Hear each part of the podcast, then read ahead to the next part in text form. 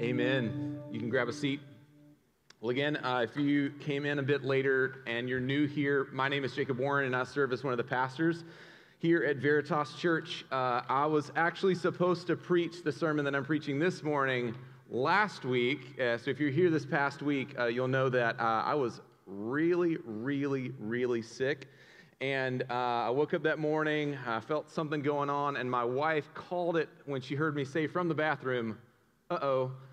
And so uh, we pulled an audible uh, last Sunday morning, and Ryan preached from Jeremiah. It was a great sermon. It was a great uh, time together as the church. But we are continuing our uh, sermon series in the book of Ephesians this morning. And so, uh, over the past number of weeks, we've seen through the first two chapters of Ephesians Paul has been writing to the church at Ephesus, reminding them of the incredible grace of God shown to them and the riches of their inheritance as followers of Jesus. Once they were dead in their trespasses, like chapter 2 said, but God, because of his great love for them, has brought their dead hearts to life in faith in Jesus.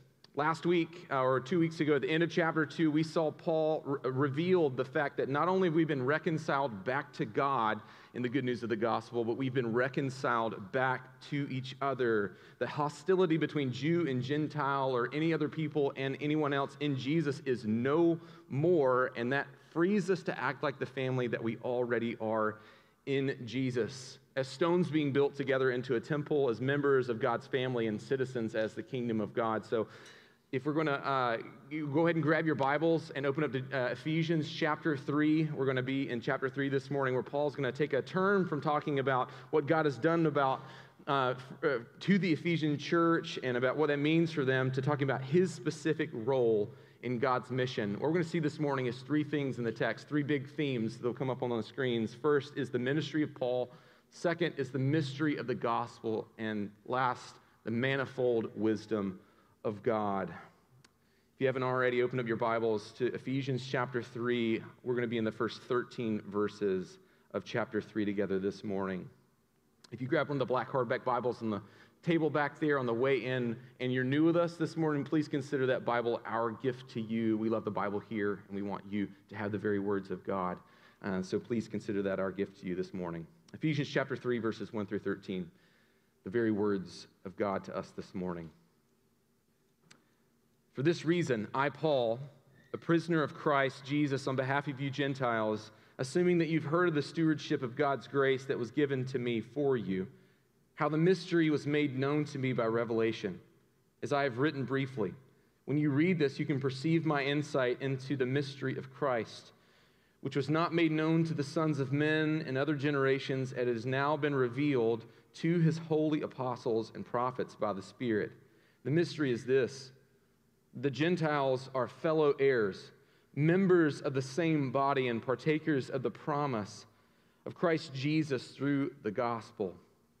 Of this gospel, I, Paul, was made a minister according to the gift of God's grace, which was given to me by the working of his power. To me, though I am the very least of all the saints, this grace was given to preach to the Gentiles the unsearchable riches of Christ and to bring to light for everyone what is the plan, the mystery, hidden for ages in God who created all things?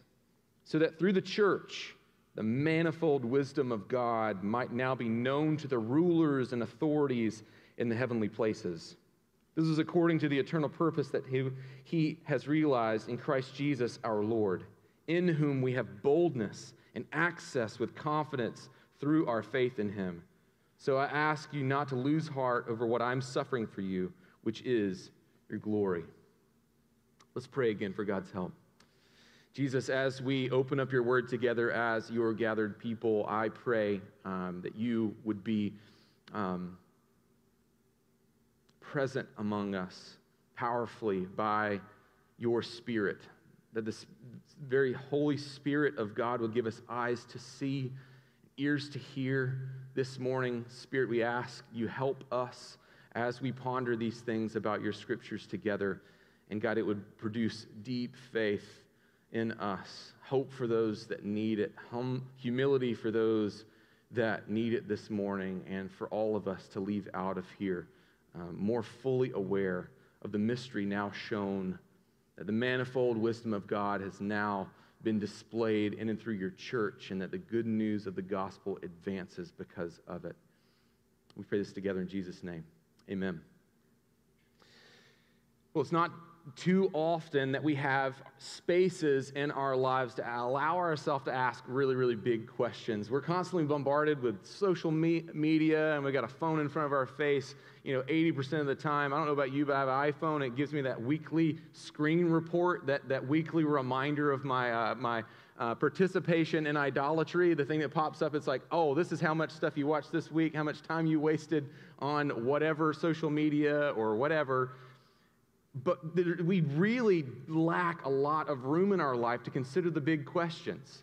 Uh, maybe you've been out alone on a hiking trip or had just space away and allowed yourself to ask one of the big questions like, well, what am I here for? How did we all get here? Maybe even venture to ask, like, what is the purpose of life?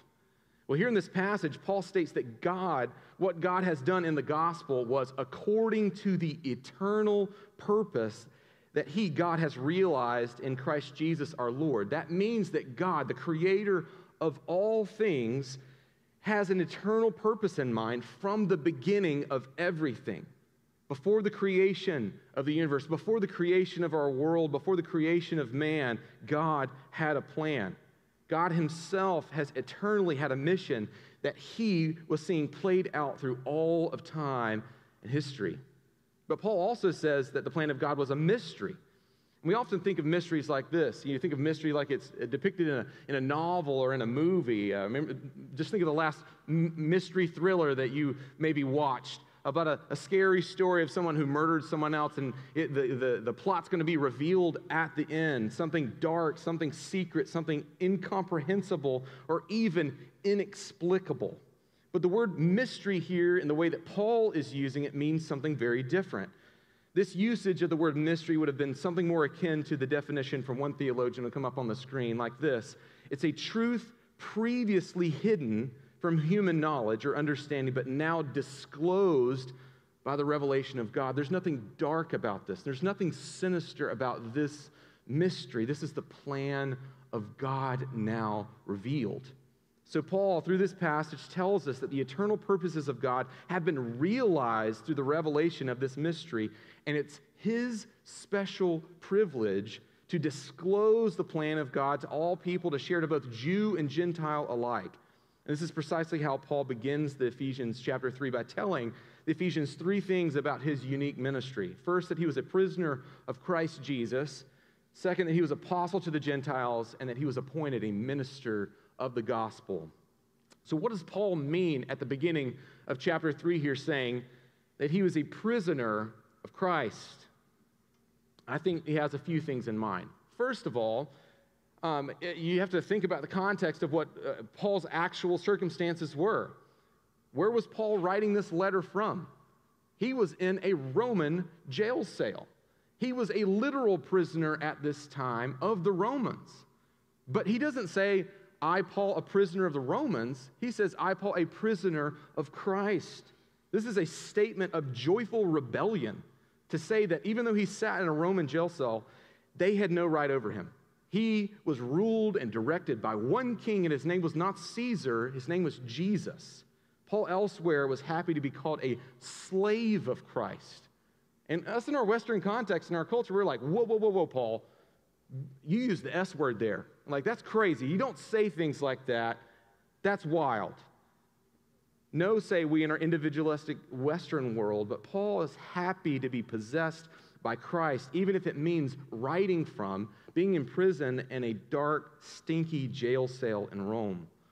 See, by calling himself a prisoner of Christ, in what he also means in verse 13, that he not lose heart over what he is suffering from them, Paul understands that his allegiance to Christ, his allegiance to Jesus, not only means a loss of his own autonomy, but it means the real chance and reality of suffering on behalf of others.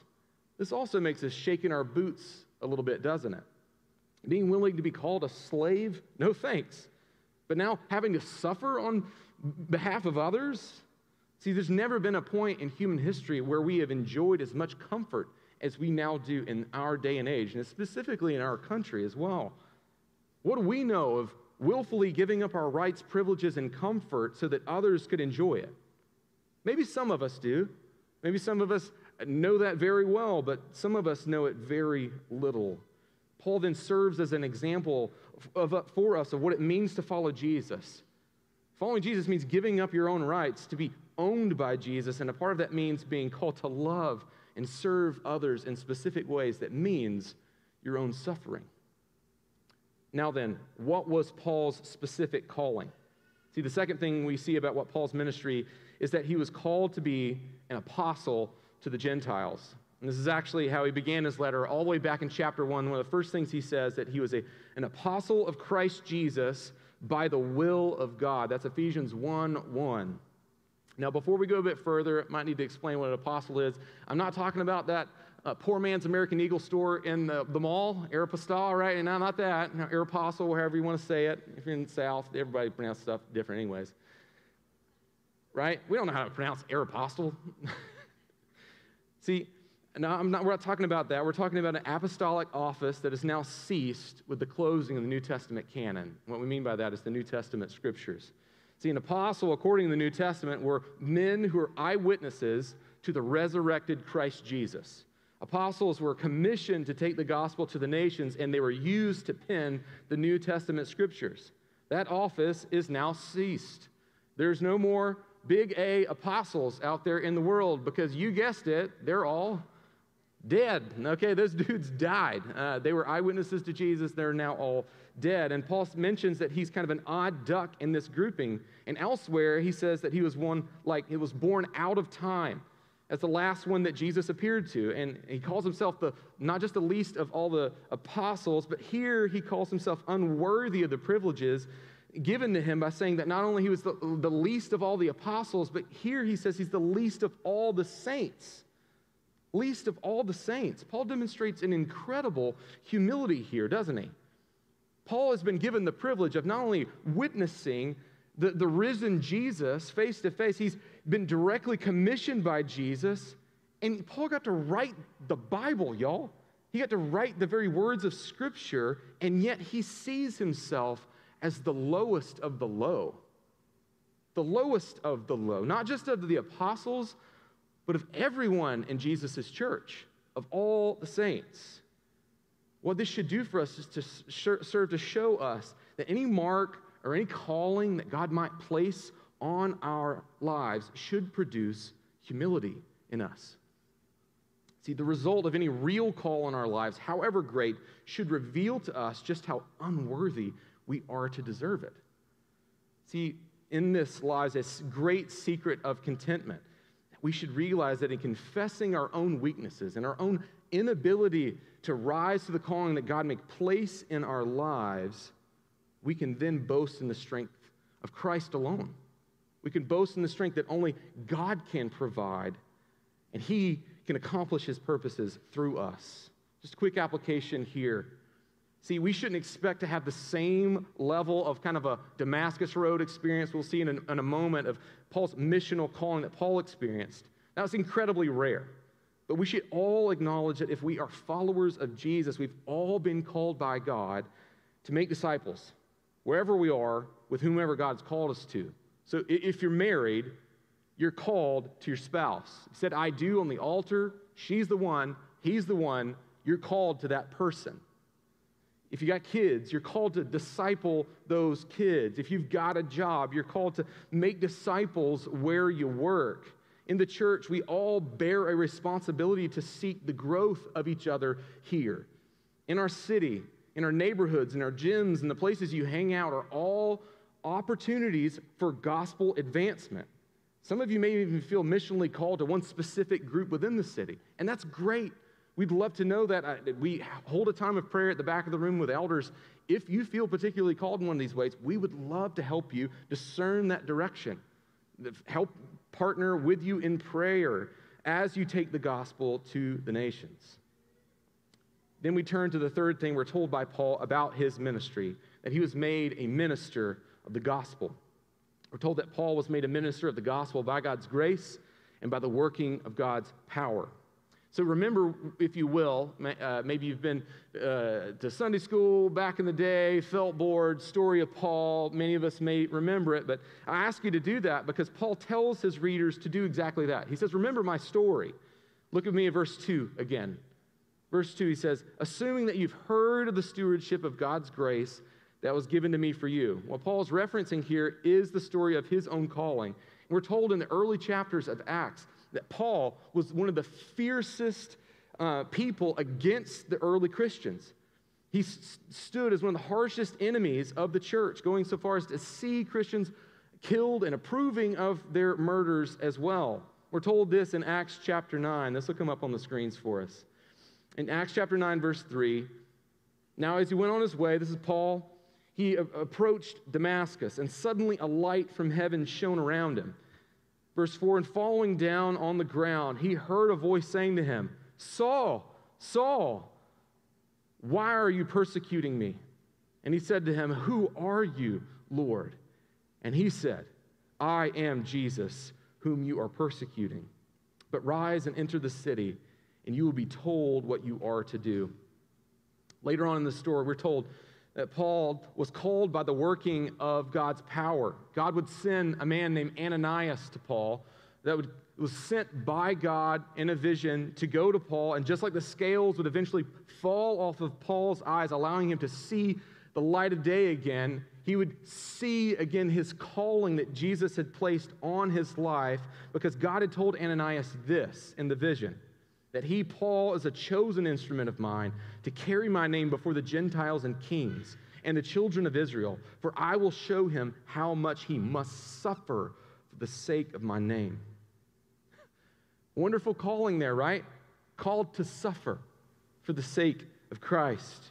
See, the story of Paul, once an enemy of Christ, was now a chosen instrument to preach the gospel through, is a testimony of the incredible, miraculous, radical grace of God. The grace of God is scandalous because none of us deserve it. And when we see examples of guys like Paul, like this dude was murdering Christians, now turned to be God's chosen instrument to advance the gospel, that's scandalous. That's a little crazy.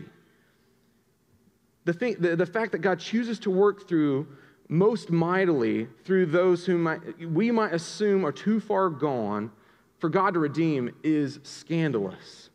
So let's pause here for a moment and ask the question who do you write off as too far gone? Now, I know that there is a lot of crazy out there in the world. There's a lot of jacked up ways that people are espousing and talking about all the time. Our culture is messed up. But who do you write off as too far gone for God to use? We all do it. What if? What if the next church planning movement is led by someone who formerly was a prominent leader, or maybe is right now a leader in the LGBTQ movement? What if right now the next Billy Graham type evangelist is currently homeless and on drugs? See, I, I think we're meant to see with gospel clarity that God delights to use things that are weak to shame the strong. Paul is a prime example and I need to rid myself, and you need to rid yourself, if you're a follower of Jesus, of the sinful pride.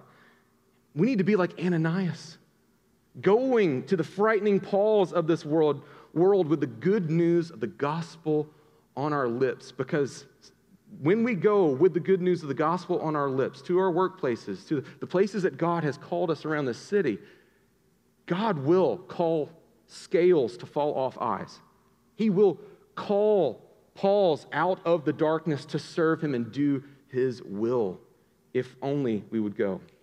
Now we move from Paul's words about his mystery to the next theme of the passage, the mystery of the gospel. And speaking of this mystery of the gospel, what exactly is it? So let's look back again at verses 1 through 6 again. Ephesians 3 1 through 6. For this reason, I, Paul, a prisoner of Christ Jesus, on behalf of you Gentiles assuming that you've heard of the stewardship of God's grace that was given to me for you, how the mystery was made known to be my revelation, as I have written briefly. When you read this, you can perceive my insight into the mystery of Christ, which was not made known to the sons of men in other generations, as it has now been revealed to his holy apostles and prophets by the Spirit. This mystery is that the Gentiles are fellow heirs, members of the same body, and partakers of the same promise in Christ Jesus through the gospel. So, the mystery, according to Paul, is that the Gentiles are co heirs, members of the same body, and partners in the promises of Christ. That word Christ meaning Messiah. If you read that anywhere in the New Testament and you see Christ, it's not Jesus' last name, his name was not Jesus Christ. That means Messiah. It means he's the promised one, the one who's promised to come that's going to make all things new. That from Genesis to Malachi in the Old Testament, God had promised a Savior that would bring salvation and restoration of the covenant between God and his people.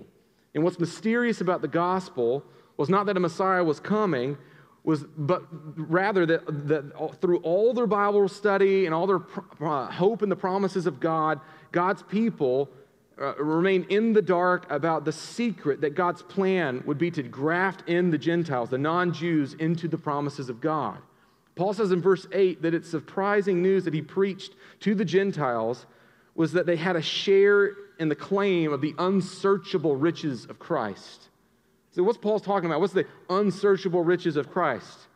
And I'd ask you just read the first half of Ephesians again. Like, look back at Ephesians chapter 1. We're talking about um, what he says in chapter 1 every spiritual blessing in the heavenly places in Jesus. In Jesus, you get election, being chosen by God. In Jesus, you get adoption, being brought into God's family. In Jesus, you get redemption, being bought back by God because of what Jesus has done on the cross. In Jesus, you get reconciliation that's made possible between you and God, horizontal reconciliation, and uh, I mean, a, a vertical re- reconciliation, and horizontal reconciliation with you and your neighbor. There is no end to the riches to be had in Christ. What Paul's saying the mystery again, he didn't just preach this to Gentiles, he was preaching this to Jews. To, to say in verse 9, to bring the light for everyone what is the plan of the mystery hidden for ages in God who created all things. This just means that he also preached to the Jews about the amazing inclusion of the Gentiles in the plan of God. This brings us to the third major theme in the passage that answers the question what is the eternal purpose of God that has now been revealed? According to Paul, the eternal purposes of God have culminated into something so glorious that it displays the manifold, multifaceted wisdom of God, even to the angelic beings. This better be a spectacular thing. And the manifold wisdom of God is shown to the world through, drumroll, the church. The church. It might sound a little anticlimactic, right? Because I don't know the last time you looked at a church, most of the time churches aren't all that impressive, right? Think about the early church, about this ragtag group of Gentiles and Jews just trying to get along with each other, trying to figure out how to not step on each other's toes all the times, figuring out trying to, trying to figure out how not to sin against one another. If you fast forward to the church to today, we're very much the same. We're a group of, of ragtag believers trying to just get along with one another, trying to love each other and serve each other and not offend one another because we come from everywhere and you know we're also going all nowhere at the same time. We're, we're, we're trying to figure this thing out because the church is made up of sinners bumping into each other all the time. So, how in the world does the church display the wisdom of God? What does Paul see and the watching angels see that's difficult for us to see about the church? Look again at verse 11. Verse 11. This was according to the eternal purpose that He, God, has realized in Christ Jesus our Lord, in whom we have boldness and access with confidence through our faith in Him. See, the church is amazing not because of all of its parts. The church is amazing primarily because it is God's redeemed covenant community that he, Jesus, has bought with his blood. And what we get in that, we get boldness, we get access with confidence before a holy God. And this, this is incredible. Hebrews 10 tells us a bit more about this incredible privilege we have in Christ. Hebrews 10 19 says it like this Therefore, brothers and sisters, since we have confidence to enter in the holy places by the blood of Jesus. There you see it boldness, absolute boldness. You don't enter into the presence of a holy, righteous God unless you want to get obliterated, or you are holy and righteous as well. So, what's that boldness that we have? How do we get it? Verse 20, by the new and living way that he opened up for us through the curtain, that is, through his flesh. Again, the reason why we can come before a holy God and have boldness and confidence is the crucifixion of Jesus for our sin in our place. And since we have a great priest over the house of God, we, there's that access we have to God. Let us draw near like a son to a father. Draw near with a true heart of full assurance of faith, with our hearts sprinkled clean from an evil conscience and our bodies washed with pure water. Let us hold fast the confession of our hope without wavering, because he who promised is faithful. This is the type of boldness and access that we can have as followers of Jesus. See, most of the life of a follower of Jesus is just constantly needing to be reminded of the boldness and access that we have before God. Because we are so prone to forget it. We're so prone to think that we just don't deserve the grace of God. And so we don't go to God. But through the gospel, through what Jesus has done, we are welcomed in. Again, like sons and daughters to come before God like his children because we actually are. We actually have been adopted. We actually have been brought in. We actually have been brought together. We actually do have brothers and sisters beside us. We need these truths preached to us day in and day out because we have gospel amnesia all the time, every day. Because of what Jesus has done, we have this boldness before the God of the universe. Once we were separated by sin, now we're the ones that boldly enter into the throne room. All because of what Jesus has done. It's not just enough that God would forgive us, just give us for grant us forgiveness. God is pleased to go so far as to partner with this new humanity, this new covenant people, to be the means by which the gospel is advanced around the world. John Stott beautifully describes it like this So then, as the gospel spreads throughout the world, this new diverse Christian community develops. It is if the great drama is being enacted.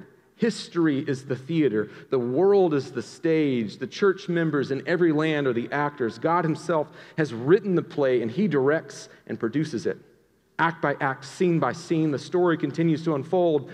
But who are the audience? They are the cosmic intelligences, the rulers and the authorities in the heavenly realms.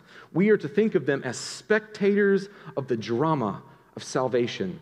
Thus, the history of the Christian church becomes a graduate school for angels. Don't you love that? The history of the church becomes a graduate school for angels. So now the church of God makes known the gospel of God and thus reveals the eternal purposes of God throughout all of human history because it was the plan of God to redeem all people to himself through the death of Jesus and the establishment of the church. So then, for the rest of our time, for the next few minutes, we need to discuss the centrality of the church and the mission of God. And stealing again from our friend John Stott, through this passage, we can see that a major lesson of this passage is the biblical centrality of the church. That according to this passage, we learn three things about the church that the church is central to history, the church is central to the gospel, and the church is central to Christian living. I got to confess, early on in my walk as a follower of Jesus, I grew up in the church. You know, I was one of those little church kids running around, you know, diving up under pews, folding the, the, giving envelopes in the airplanes and trying not to get a spanking. You know, I was there. If the doors were open, I was there. My grandma played the piano. Uh, my mom was like the choir director. Uh, we had like seven people in the choir, you know. A very small, like, church uh, out, out in the middle of nowhere. And I was there. That was my concept of being in the church. And you went to church because you're supposed to go to church. It's just kind of cultural norm. But that's just not the norm anymore. It's becoming less and less of a thing. And a lot of the arguments for people of why you go to church, it, it was like to see grandma, you know, like to make sure that she like fed you afterwards because she's the one who made chicken pastry. You couldn't go over to her house and she'd say, Where were you if you weren't at church, right? You're, you're trying to avoid scorn. But now grandma's gone. And a lot of, even in the South, it's just not, it's becoming less and less of a cultural norm. See, instead of that being the reason, or those being reasons, none of those are bad reasons to go to church and be a part of a church, but instead of that, what should inform our attendance of membership with a local church should be because uh, we are convinced that the church is central to the mission of God.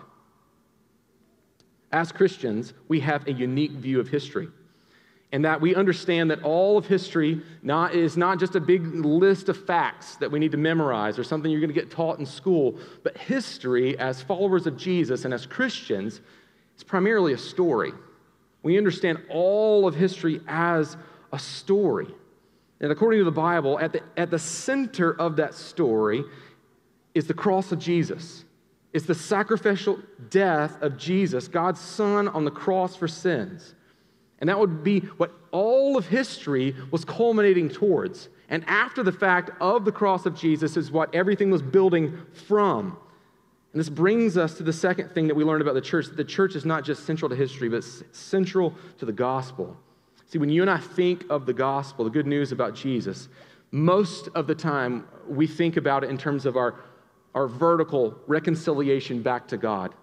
But we must not forget that because of what the, the, gospel accomplished, we have horizontal reconciliation with each other made possible by the blood of Jesus.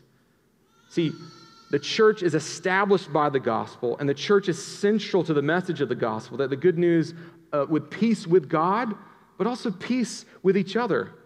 So if you're here and you're not a follower of Jesus, this is the good news that you can get in on. Not just sins forgiven, but a family to be welcomed into, a heavenly father to love and accept you. We just sang about it in song. And the best part is that it doesn't matter what you've done or where you've come from, there's always more room at the table of Jesus. The invitation to come is always extended, and all you need to do is come to Jesus and believe in faith. Also, think about this for a moment. If the church is God's covenant community of those who are made into one new family and humanity itself, what do we do with all of the diversity within that family? Like the young, the old, the many ethnicities, the cultures, the languages, the backgrounds. There's a lot of things that are different about us. See, this passage answers us with this that the wisdom of God is multifaceted. And it's not a stretch to say that just as it is with the wisdom of the church as being multifaceted and manifold, God's church is multifaceted as well. It is the church of Christ that Paul has labored to tell us is multi ethnic and multicultural, that no other human institution resembles it at all. The church is ever expanding and the church is never static. The church is never to be satisfied with the status quo. Jesus gave us the Great Commission to go and make disciples of all tribes, all tongues, all nations. Remember, the church is always advancing. Remember what Jesus said about the church? That the gates of hell won't what? They won't stand against it. That means the church is always playing offense. We're never playing defense. We're always advancing. It's why our church mission statement is to be a church that loves God, loves people, and advances the gospel.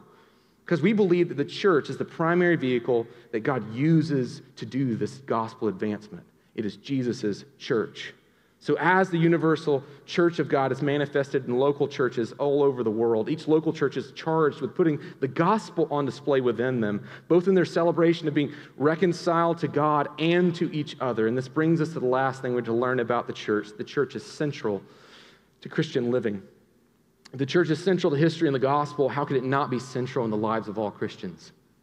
How could we take lightly what God takes so seriously? How could we push meaningful involvement with a church to the margins of our lives? See, we should all feel the good and right weight of being responsible church members, active in a local expression of the church. And the way that we express this in our church is through a partnership covenant. if you become a member here at our church, that's what we call partnership here. If you become a partner, you're going to say you're going to sign a document that says you're going to do five things: living a life of holiness, of service, generosity, community, and mission. And these are just like base, base level, hey, I'm a follower of Jesus type stuff. My holiness doesn't mean that, like, hey, I'm never going to sin again. Far from it. Your sin's always in front of you. My sin's always in front of you. It just means that you're taking sin seriously in your life. You're known and being known by others. A life of service is just a commitment to transition from a spectator mentality to a participatory one, that you're a necessary part of what God wants to do in and through our church. So We need you on the team. No bench setters in the, cross, in the, in the, in the church of Christ. A, life of generosity is saying that eh, we ask every person of any means who feels called to be part of Veritas to be generous and sacrificial giver. We challenge members to give from the abundance that God has provided because we believe that God is not going to call us to something that He's not going to equip us for. He's not. See, the giving of our finances is one of our way to generously respond to the greatness of Jesus. We live a life of community with one another. Following Jesus much more than attending Sunday gatherings, as primary as they should be in the life of a follower of Jesus, but they're not just it. We we serve alongside uh, uh, each other. We, uh, we uh, attend community groups outside of the Sunday morning gathering, and we're called to be the body of Christ, to share our gifts, bear one of those burdens, and serve each other in love as we live life together. Finally, we live lives of missions. Partners commit to using their many gifts and unique personalities to build meaningful relationships with those who do not know Christ through a genuine expression of love, helping others come to faith. So, finally, we must ask ourselves the question if we are a follower of Jesus, do we love the church? If you're a follower of Jesus, are you meaningfully involved with this body of believers? Are we joyfully rejoicing in our ability to approach God with boldness and access? Like Paul prayed at the end of this passage in verse 13. So I ask you not to lose heart over what I'm suffering for you, which is your glory. Paul, far from begrudging his role of suffering imprisonment on behalf of the Ephesian church, he comforts them from worrying about him and what he's enduring, and even goes so far to say that it is for their glory because Paul stands as their champion, willing to be in prison on their behalf because it means their inclusion in the church of God. He sees his suffering as freeing them to enjoy the privilege of being the church that they have already been made in Christ. And I pray that this morning we would receive this as our privilege as well. That as Jesus has made us a church, we get to act like the family that God has already made us. Let's pray together, church. Jesus, we do pray this, um, that you would help us to see that we have been made into a family. God, I pray that the, those of us that are here, that are maybe feel like on the fringes of that family, um, that there is desire to know and be known. God, I pray that they would know um, that you, God, want to grant those desires of their hearts uh, to be welcomed into your family, Lord Jesus. For those that feel far away um, because they've been um, holdouts of faith, um, just can't get past one thing or another, God, I pray that you would grant um, special faith this morning to believe uh, for those that are far from you, Jesus. God, I pray that you would uh, bring dead hearts back to life. God, I pray that uh, in and through the gospel um, being proclaimed this morning, that those with weak faith would feel um, bound up and comforted. God, that need our pride checked, uh, that we would be brought low, Jesus, as you are lowly. Uh, Jesus, I pray that as Paul prayed um, and uh, said that he was the least of all the saints, that we would consider ourselves as low uh, so that we may lift high the name of Jesus, and that we lift up one another in prayer and serve one another well as a church body. We pray this in Jesus' name. Amen.